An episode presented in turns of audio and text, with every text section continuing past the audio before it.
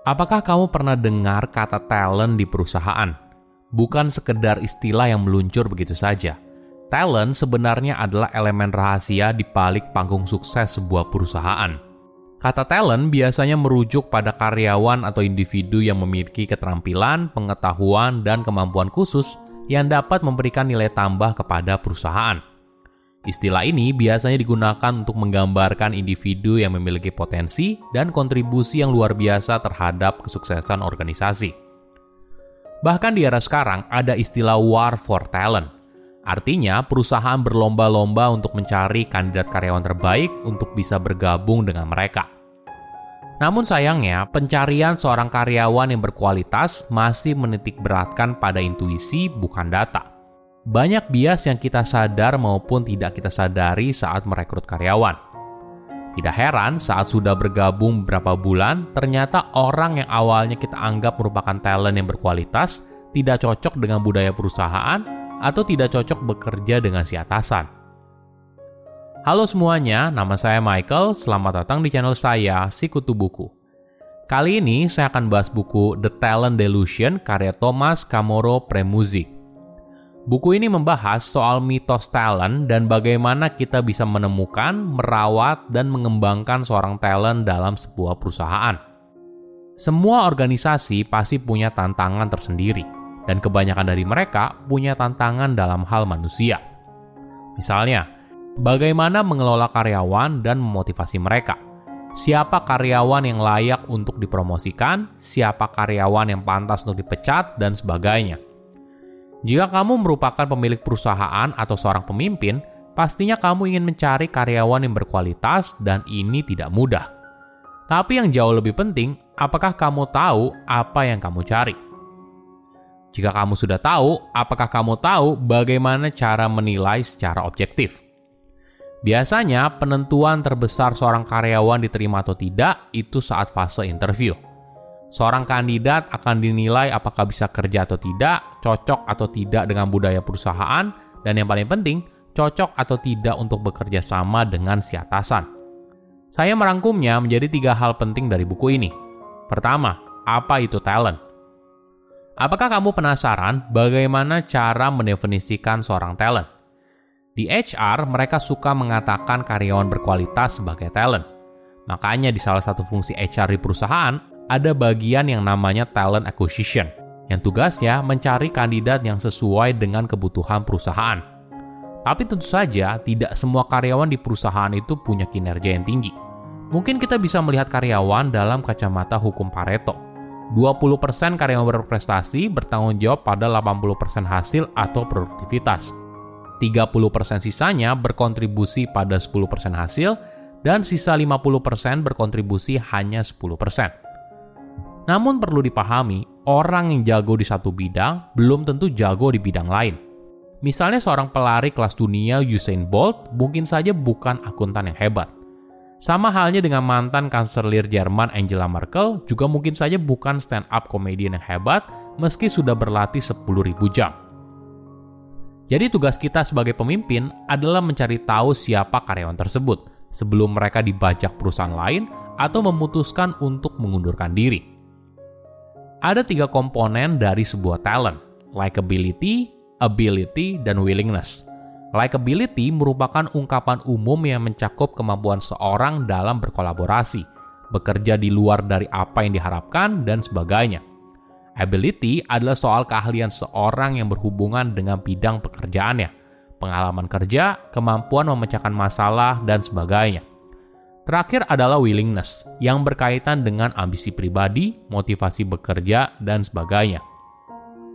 Tiga poin ini bisa jadi penilaian manajemen dalam menentukan apakah seorang tergolong sebagai high talent atau tidak. Kedua, orang yang tepat di posisi yang tepat. Kenapa kok sepertinya susah banget cari karyawan yang tepat? Mungkin ada beberapa alasan. Pertama, pekerjaan yang tidak jelas. Ketika kamu ingin merekrut seorang karyawan, apakah kamu tahu tipe karyawan seperti apa yang kamu cari? Apa keahlian yang kamu butuhkan? Mayoritas mungkin tidak tahu apa yang dia mau. Bahkan ketika kamu tahu, paling kamu hanya tahu luarnya saja. Misalnya kamu hanya butuh tenaga penjual, akuntan, dan sebagainya. Namun sayangnya, deskripsi pekerjaan yang terlalu umum justru membuat kamu gagal menemukan karyawan yang kamu mau.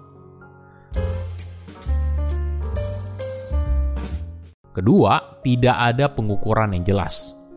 Dalam proses rekrutmen, biasanya ada beberapa tahap. Ada psikotes, ada tes keahlian, wawancara, dan sebagainya.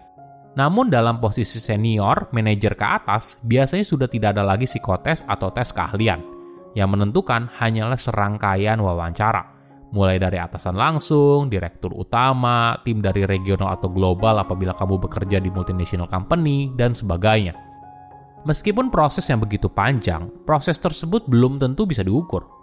Biasanya, penentuan siapa kandidat dipilih justru berdasarkan chemistry dan kecocokan antara si kandidat dan pengambil keputusan. Lalu, setahun kemudian setelah kandidat itu direkrut, atasan barunya merasa kalau orang ini tidak cocok dengan budaya perusahaan dan memecat orang itu. Siklus pencarian karyawan kembali dimulai tanpa adanya perbaikan dari proses rekrutmen karyawan. Ini yang umum terjadi di banyak perusahaan, bahkan di perusahaan besar sekalipun. Ketiga, persaingan untuk mencari kandidat terbaik. Kenapa sekarang terjadi war for talent? Pertama, epidemic of disengagement. Sederhananya, mayoritas orang di berbagai belahan dunia tidak menyukai pekerjaan mereka atau tidak bersemangat dalam bekerja. Contohnya gini, apa yang terjadi setiap hari Senin? Apakah kamu tidak sabar untuk bekerja atau kamu malah mengeluh karena hari libur sudah selesai? Mungkin kisaran 70% orang mengaku kalau mereka tidak puas dengan pekerjaan mereka. Tentu saja, angka ini pro dan kontra. Tapi yang jelas, jika kamu tanya ke beberapa orang soal pekerjaan mereka, mayoritas mungkin memberikan penilaian yang rendah. Kedua, passive job seeker. Sekitar 75% karyawan yang sekarang sudah punya pekerjaan masuk dalam kategori ini. Artinya, mereka tidak secara aktif mencari pekerjaan tapi mereka berharap ada tawaran yang menarik. Jika ada tawaran yang mendekat, mungkin sesekali dilirik untuk dieksplor lebih jauh. Ketiga, naiknya minat seseorang untuk jadi wirausaha. Ekonomi yang semakin baik tentunya memberikan seorang banyak pilihan. Mungkin saja dia tidak lagi ingin bekerja, tapi ingin buka usaha sendiri. Di zaman sekarang, saya rasa banyak anak muda punya lebih dari satu pekerjaan. Misalnya dia pegawai kantoran tapi punya bisnis sampingan Nah, ketika bisnisnya sudah mulai menghasilkan, mungkin saja mereka berhenti kerja dan fokus menjalankan bisnis. Tapi di sisi lain, tidak mudah untuk jadi pengusaha. Probabilitas sebuah bisnis bisa bertahan lebih dari lima tahun itu juga kecil, apalagi 10 tahun. Jika ditanya, apa alasan kamu bergabung ke dalam sebuah perusahaan? Mungkin ada yang menjawab karena gaji, tunjangan, fasilitas, dan sebagainya.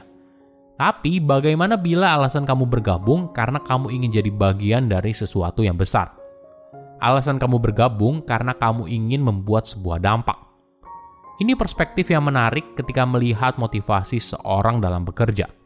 Mungkin ketika mereka merasa produktif, berguna, dan tahu kalau apa yang kamu lakukan bermanfaat, maka kamu jadi punya keterlibatan yang tinggi dengan perusahaan. Kamu jadi tidak masalah bekerja keras dalam sebuah perusahaan, Asalkan kamu tahu kalau apa yang kamu kerjakan itu ternyata punya dampak loh. Silahkan komen di kolom komentar pelajaran apa yang kalian dapat ketika baca buku ini. Selain itu, komen juga mau buku apa lagi yang saya review di video berikutnya. Saya undur diri, jangan lupa subscribe channel YouTube Sikutu Buku. Bye bye.